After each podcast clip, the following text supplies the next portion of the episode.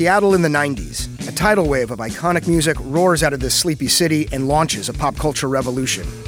Here's a story you haven't heard.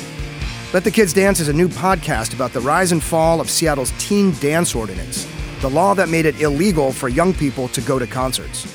Listen to Let the Kids Dance from KUOW and the NPR network. Before we begin today's episode, I want to note that the views expressed in this series do not necessarily reflect the position of KEXP as an organization. Our role as artists is to be like mirrors reflecting what's going on around us. We are sonic historians as musicians. Every medium has its own role in documenting the story. نشتد فتنفض براكين بالارض بعزف الخلق من حضيض الارض تحتك فتشعل نار في الهشيم في الارض مش ملاكي مش شيطان رجيم واللي جامد جامد نعتد للموت نصطف ننعد نبدي I'm Isabel Khalili, and this is Palestine Amplified, a four part series exploring the Palestinian struggle through music. In the first two episodes, we talked about connections between different movements for justice and how music has been used as a tool in these movements. Today, we're discussing the role of artists. In the case of Palestine, I've seen artists contend with difficult questions publicly, like what it means to have a platform in times of global catastrophe, especially when that catastrophe is being downplayed by some of the most powerful outlets and institutions. I've seen artists and cultural workers using their platforms to educate, to collectively grieve, and to make space for joy and healing. In this episode, we're going to hear from some of those artists. We'll discuss the ripple effect of speaking out, as well as the attempt at silencing these conversations.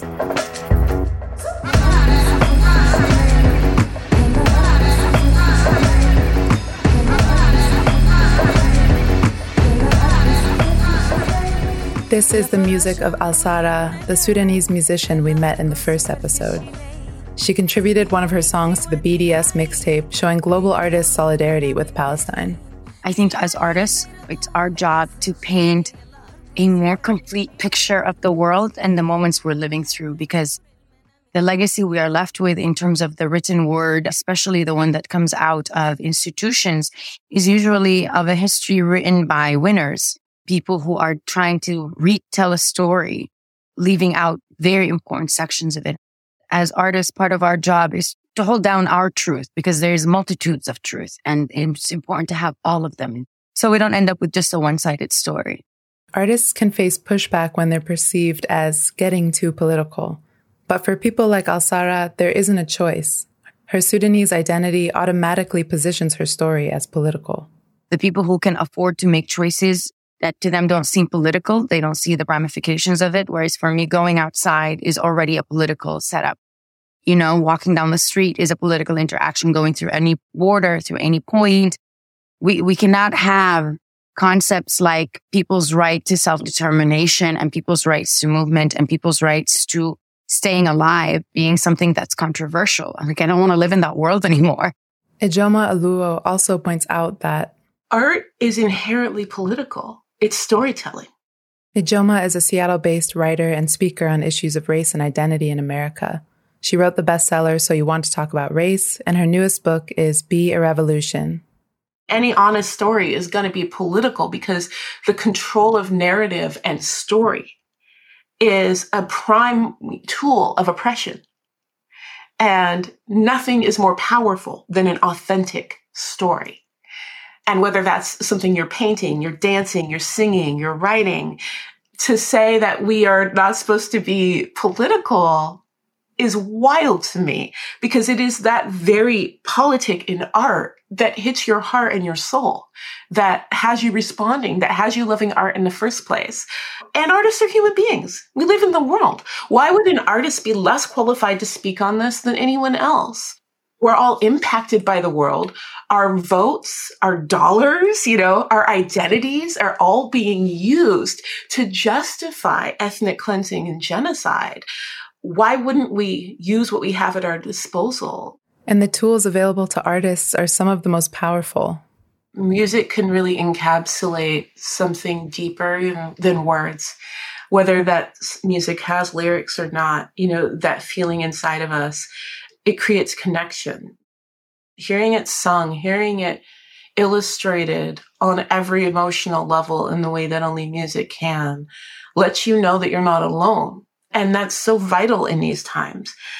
My whole life, when I think about movements, when I think about really dark, hard times, I often think about the music that tells the story of it, you know? And I think about a song like Mississippi Goddamn, right?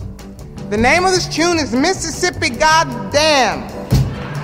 And I think about Nina Simone grabbing her gun when she heard about the bombing of the church. And her husband telling her, No, you're a musician. Do what you do best. Write about it. And writing a song that illustrates that rage and anger and heartbreak so deeply. Hound dogs on my trail, school children sitting in jail, black cat cross my path. I think every day's gonna be my last. Here's Nina Simone herself talking about her duty as an artist. An artist's duty, as far as I'm concerned, is to reflect the times. I, and, and, and at this crucial time in our lives, when everything is so desperate, when every day is a matter of survival, I don't think you can help but be involved. Young people, black and white, know this. That's why they're so involved in politics. We will shape and mold this country, or it will not be molded and shaped at all anymore. So I don't think you have a choice. How can you be an artist and not reflect the times?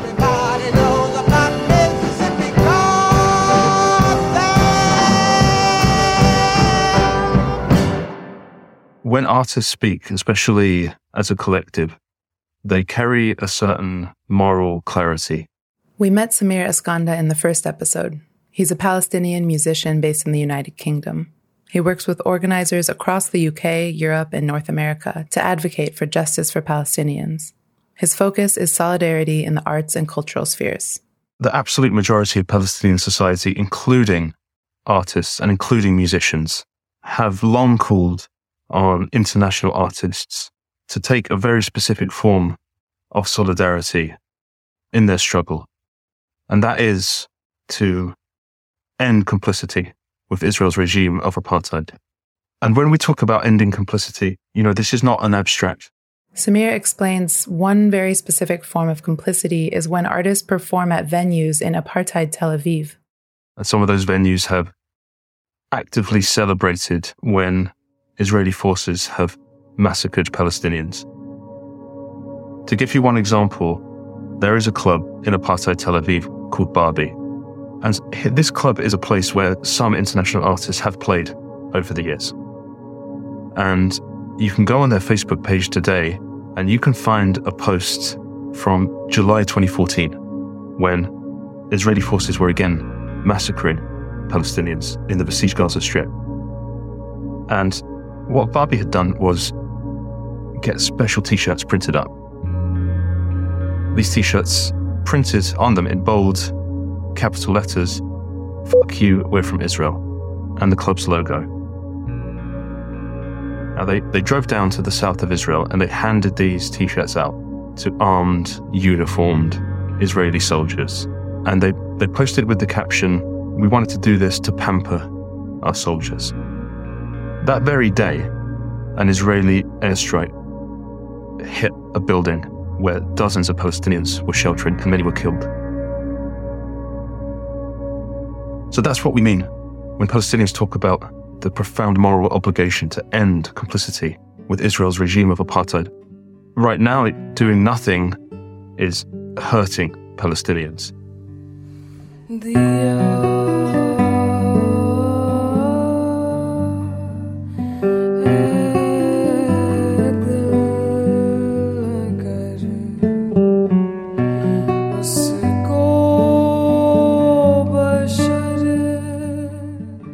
One of the groups Samir works with is Artists for Palestine UK. They recently launched a letter signed by more than 4,000 artists, actors, and writers.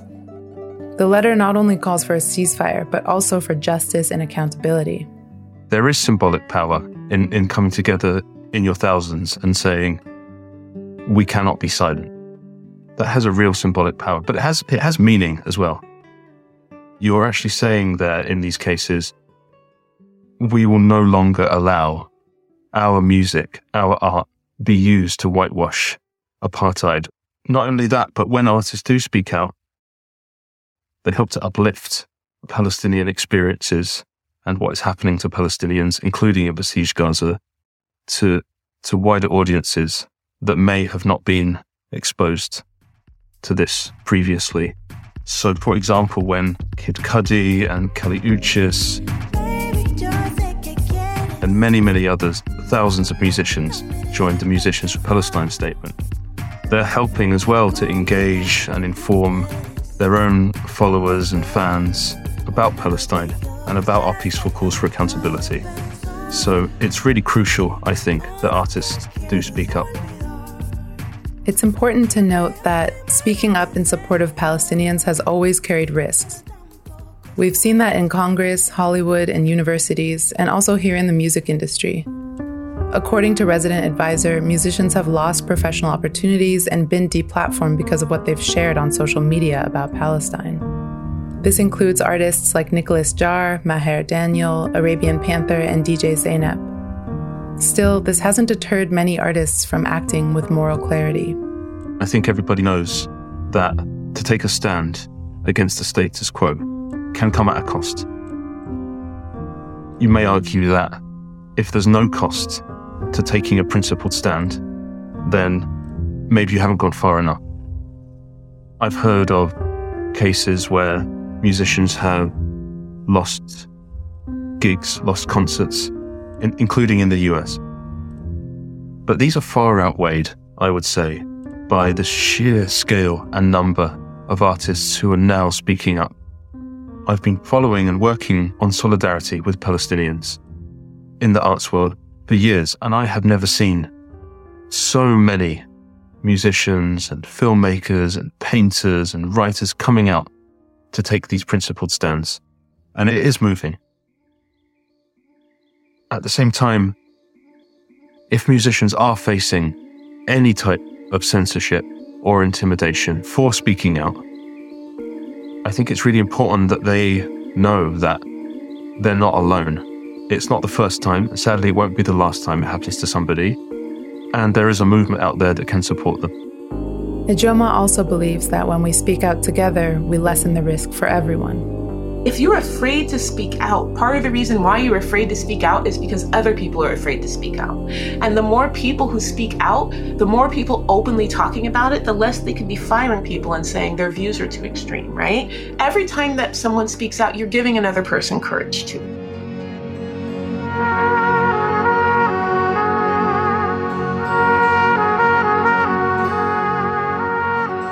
My feeling is that there is no neutrality when we're faced with oppression and tyranny. This is Sonny Singh, one of the musicians we heard from in the first episode. If oppression, tyranny, occupation, literal impending genocide right now, unfolding genocide right in front of us, if that is what is normalized, like if that is what the status quo is, there is no neutrality right to say i'm going to stay out of it and i'm just going to i'm just going to vibe with my music and not interject, not intervene, that's complicity. That's a form of apathy to me. And I think that apathy and complicity gets hidden by words like, oh, it's about unity and love. Oh, it's about both sides. It's about, you know, I don't want to take a side. You know, all the ways that I think I, that we hide behind the reality of the situation. And those are other forms of, of complicity, in my opinion. Sonny co produced and contributed his music to one of the BDS mixtapes. The series began in early 2023 to bring together musicians who support the boycott, divestment, and sanctions movement. The goal is to pressure Israel to comply with international law and universal principles of human rights. It has already featured dozens of artists expressing solidarity with Palestine. I think, especially for musicians and artists here in the United States, like we have such a powerful role to play given our own government's key role in what is unfolding in Gaza in, in this moment. Our government has a hugely important role, a critical role. This couldn't be happening. This war on the people of Gaza could not be happening without our government's complete backing, military support, narrative support, right? Helping to create this narrative of Israel as the always victim, even when all the facts show us something very, very different. And so it feels like a responsibility. I, I do believe more and more musicians are, are realizing that. And I've been pretty inspired to see more and more folks speaking up, educating themselves, and plugging in. I think part of the reason we're hearing more artists speaking out is because of the examples they're setting for each other. I can share that in the last several weeks, it's felt like a you know, I'm not like, again, I don't have millions of followers. I'm not playing like gigantic venues with tens of thousands of people in them. But I have a lot of different platforms. I facilitate a lot of trainings. I do speaking engagements and I play a lot of shows with my own band as well as with Red Baraat.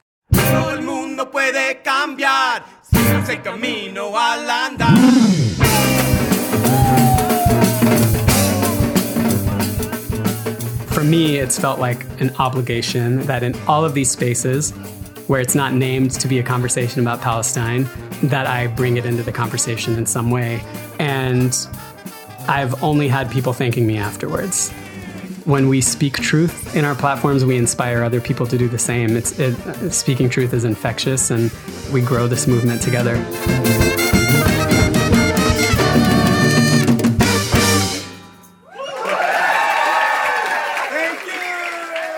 Here in Seattle, musicians have banded together to make their voices louder. Back in October, local musician Bryan John Appleby organized the Seattle Band Stand with Gaza benefit show. As he was following the news of constant bombardment in Gaza, he says he wanted to do something besides posting on social media. His skills as an independent artist helped him to do that. As independent artists, we have sort of accidentally taught ourselves how to become organizers. And there's a whole toolkit of skills, be them social or technical, that are at our disposal that we can use in ways that connect people with a purpose greater than our own egos. Knowing that I can use what I've learned you know, I've booked tours for myself, I've organized shows, I've gotten comfortable talking into a microphone in front of hundreds of people. I've built these deep communities and connections and oftentimes those folks are really like-minded in their desire to see a world that's better than the one we have. Another one of those folks is Blake Madden, who also performed at the Seattle band Stand with Gaza show. He leads the musical project Hotels and plays with Seattle vocalist Adra Boo. Blake speaks to why participating in this show felt important to him as a Jewish person. We want to make our voices heard because people are trying to convince you over and over again that Israel is Judaism and Judaism is Israel. And there are a lot of American Jews who are like, hell no, don't say that about me, not my name. And of all the different little things I do, I thought this would be one of the easiest things I could do to say, not in my name, you know, be a part of this specifically for Palestinian people and children.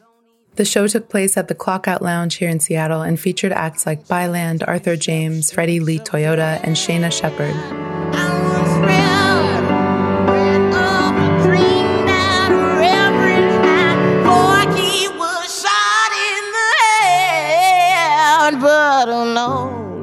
You see these mass demonstrations and you see all these brave acts of resistance from folks like the Jewish Voice for Peace and so many others. And those are inspiring, but they can feel really far away. It's different than seeing some of your friends and people from your own community.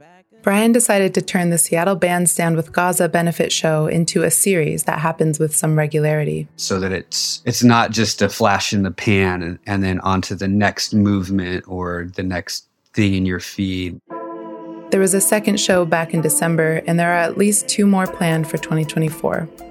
I've seen a number of other benefit shows announced in recent months across the country. Some of the artists playing shows like these are Bikini Kill, Nick Hakim, Clairo, Mustafa, Faye Webster, Stormzy, and many more.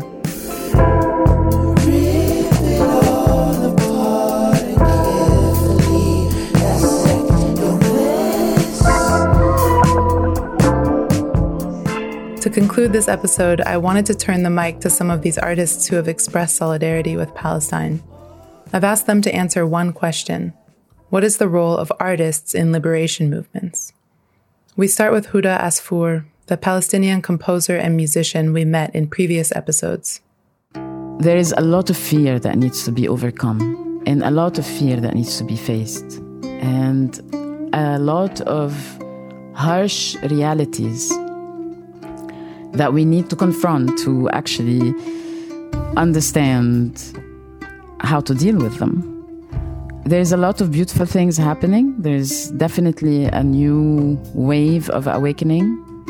But I am afraid that we're still thinking that this is about Gaza or about Palestinian rights or about, you know, like people are now basically talking again about the concept of from the river to the sea, about the idea of what it means to liberate Palestine. And all these things are being completely taken out of context. For me, it feels that I have a responsibility to remind people that as Palestinians, claiming the, the right to go back to, you know, not a distant uh, history. This is my grandfather's house, st- sitting in Akka there, right? Still there, actually. The idea that, you know, I'm watching my father's hometown being completely wiped off the map. The people, the casualties, the terror, all of this. And what people are hearing still is that we want to annihilate, like, the Jewish people. Well, first of all, my problem is not with the Jewish people. My problem is with an occupier that is forcing me to leave my land, literally, so that they can stay there. And they're saying that there's only room for one of us. And we're saying that there is room for all of us. So for me, at this point, it seems that like the most urgent message is to clarify this, to to put some context, to create a little bit of a historic reference from personal stories and to keep reminding people that what is happening in Gaza is only a message for us here in the US first and all around the world. Fascism, you know, doesn't really care. For, for, for them, we're all disposable at the end of the day. Hey, my name is Rahill, and I'm an Iranian American musician based in New York. Rahill is a member of the band Habibi, and in 2023, she released her first solo album, Flowers at Your Feet. once departed, leave me empty hearted. And the sun keeps shining, she speaks. She says the days continue and all the farewell misuse. I think that musicians or artists, for that matter, all artists, have a very unique relationship to how they grieve. I am moved more by the feelings, the negative feelings, to channel constructively through my art practice. When I do these things, when I take time to talk about Palestine, for instance, on stage, it is not out of an obligation, right? It is more because it's how I feel before you think of duty, sometimes you're already moved because it's a matter of the heart and it's a matter that's of great importance to you on a personal level. So when I am sharing about topics on stage that make people uncomfortable, like Palestine, Israel, I'm not doing that because I am going there thinking, hey, Rahill, you have this duty to talk about this. I'm going there talking about it because it hasn't left my mind. I haven't stopped thinking about it. And to not share something while being as vulnerable as you are on stage sharing your music, it just doesn't seem true to yourself, true to myself. And so that's why I speak.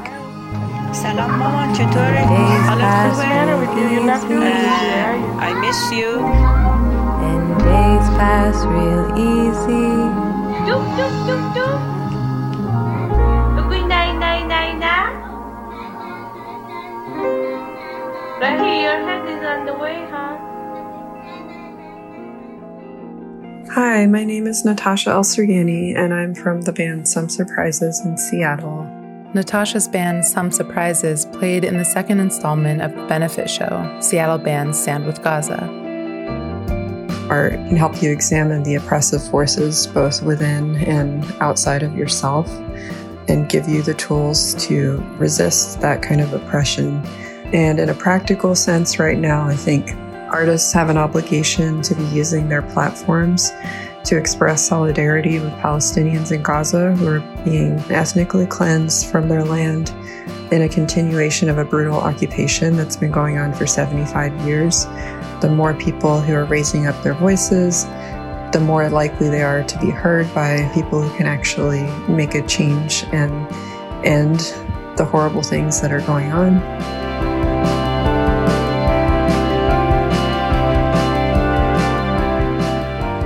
Ana Tijoux is a Franco Chilean rapper who was also featured on KEXP's El Sonido podcast. I think the role of an artist is to have the possibility to make a collective and create community. In 2014, Ana collaborated with the Palestinian artist Shadia Mansour. Their song Somos Sur emphasizes the solidarity of all people who have been oppressed and silenced.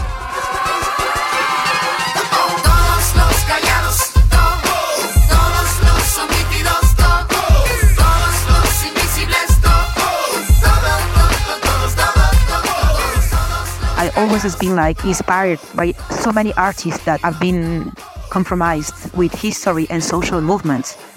And I think everything is political at the end. They want to make us think that we can't, that we can't. And in this world of individuality today, I think collective is always the key. This is our force. This is our power also. So I will say today, in this hour during this genocide in Palestine, we got to stand up as humanity and as artists all around the world. 1970, 1970, 1970, 1970. Nací un día de junio del año 77, planeta Mercurio y el año de la serpiente.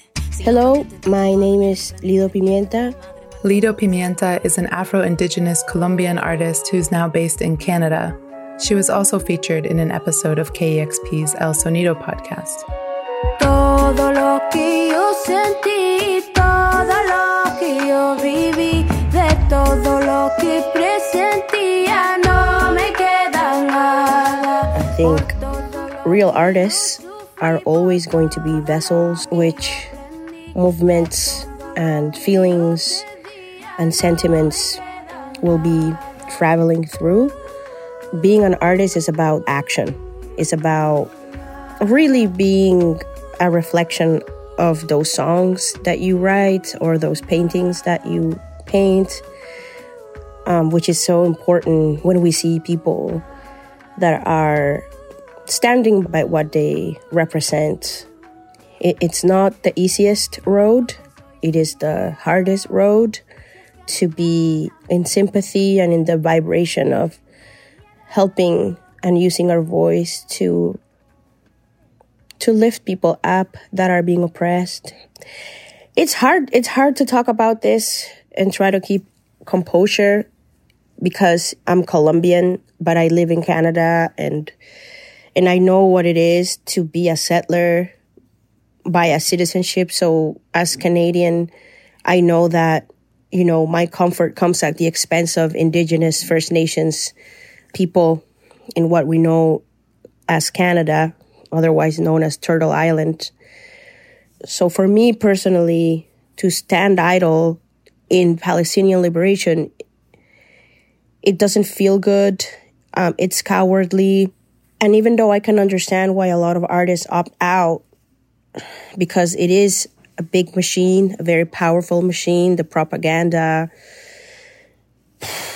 and the fear of being titled anti Semitic is, is, is very real.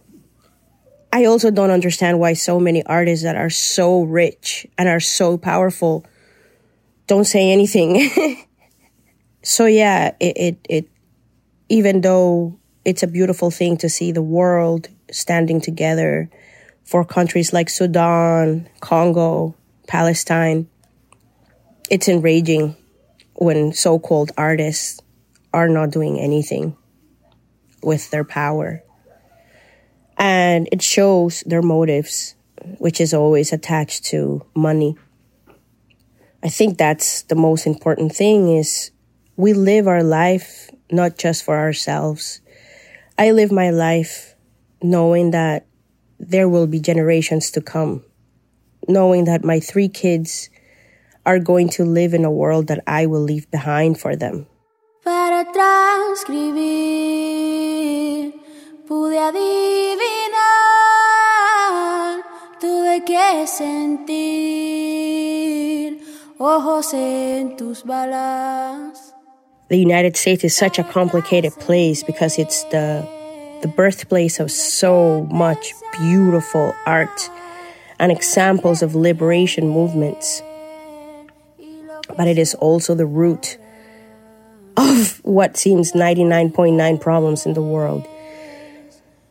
And when I see all this non black, non Caribbean artists appropriating black, brown culture to make themselves rich, not even raising their voice for this issue, it just shows how cowardly money makes you, how power, how capital makes you have no backbone. But the world is watching, and I'm clinging with all of my strength that I have left as a mother to hold on to that feeling of togetherness worldwide. And I really, truly hope with all of my heart that I get to live to see a free Palestine. Because if this doesn't stop now, it's going to continue. This experiment is going to continue and it's going to hit more indigenous people worldwide. And as a black, brown, indigenous woman, if I don't use my voice, even though it is very scary, I'm never going to know that I did my absolute best to ensure my children and the children of my children live in a world that is just from Congo to Colombia to Mexico to Nicaragua to Chile to Ecuador to El Salvador to all of colonized countries and colonized people to be free.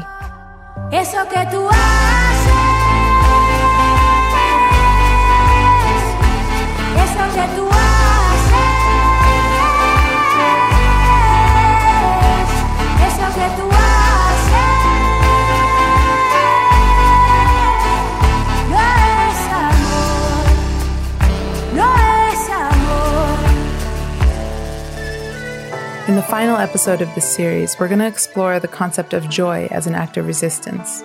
If we don't have hope, if we don't have joy, if we don't have the fortitude to hold our heads up high, then we're slipping into apathy, right? And apathy does not inspire action.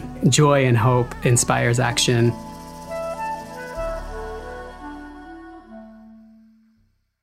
Palestine Amplified, the mini-series, was written and produced by me, Isabel Khalili, with editing support from Roddy Nikpour, Dusty Henry, and Larry Mizell Jr. Audio was mixed by Roddy Nikpour, who also contributed original music. Many interviews have informed this series, and I want to thank everyone for sharing their time and perspectives with me, specifically Huda Asfour, Sonny Singh, Wendy Elisheva Somerson, and Sarah. Ijeoma Oluo. Samir Eskanda, Tori Johnston, Kevin Sir, Sabrina Alda, Bryan Appleby, Blake Madden, Salma Al Aswad, and the many folks at KEXP who have supported the project. On that note, the views expressed in the series do not necessarily reflect the views of KEXP as an organization. I hope you'll join us for the next and final episode of Palestine Amplified. Thanks for listening.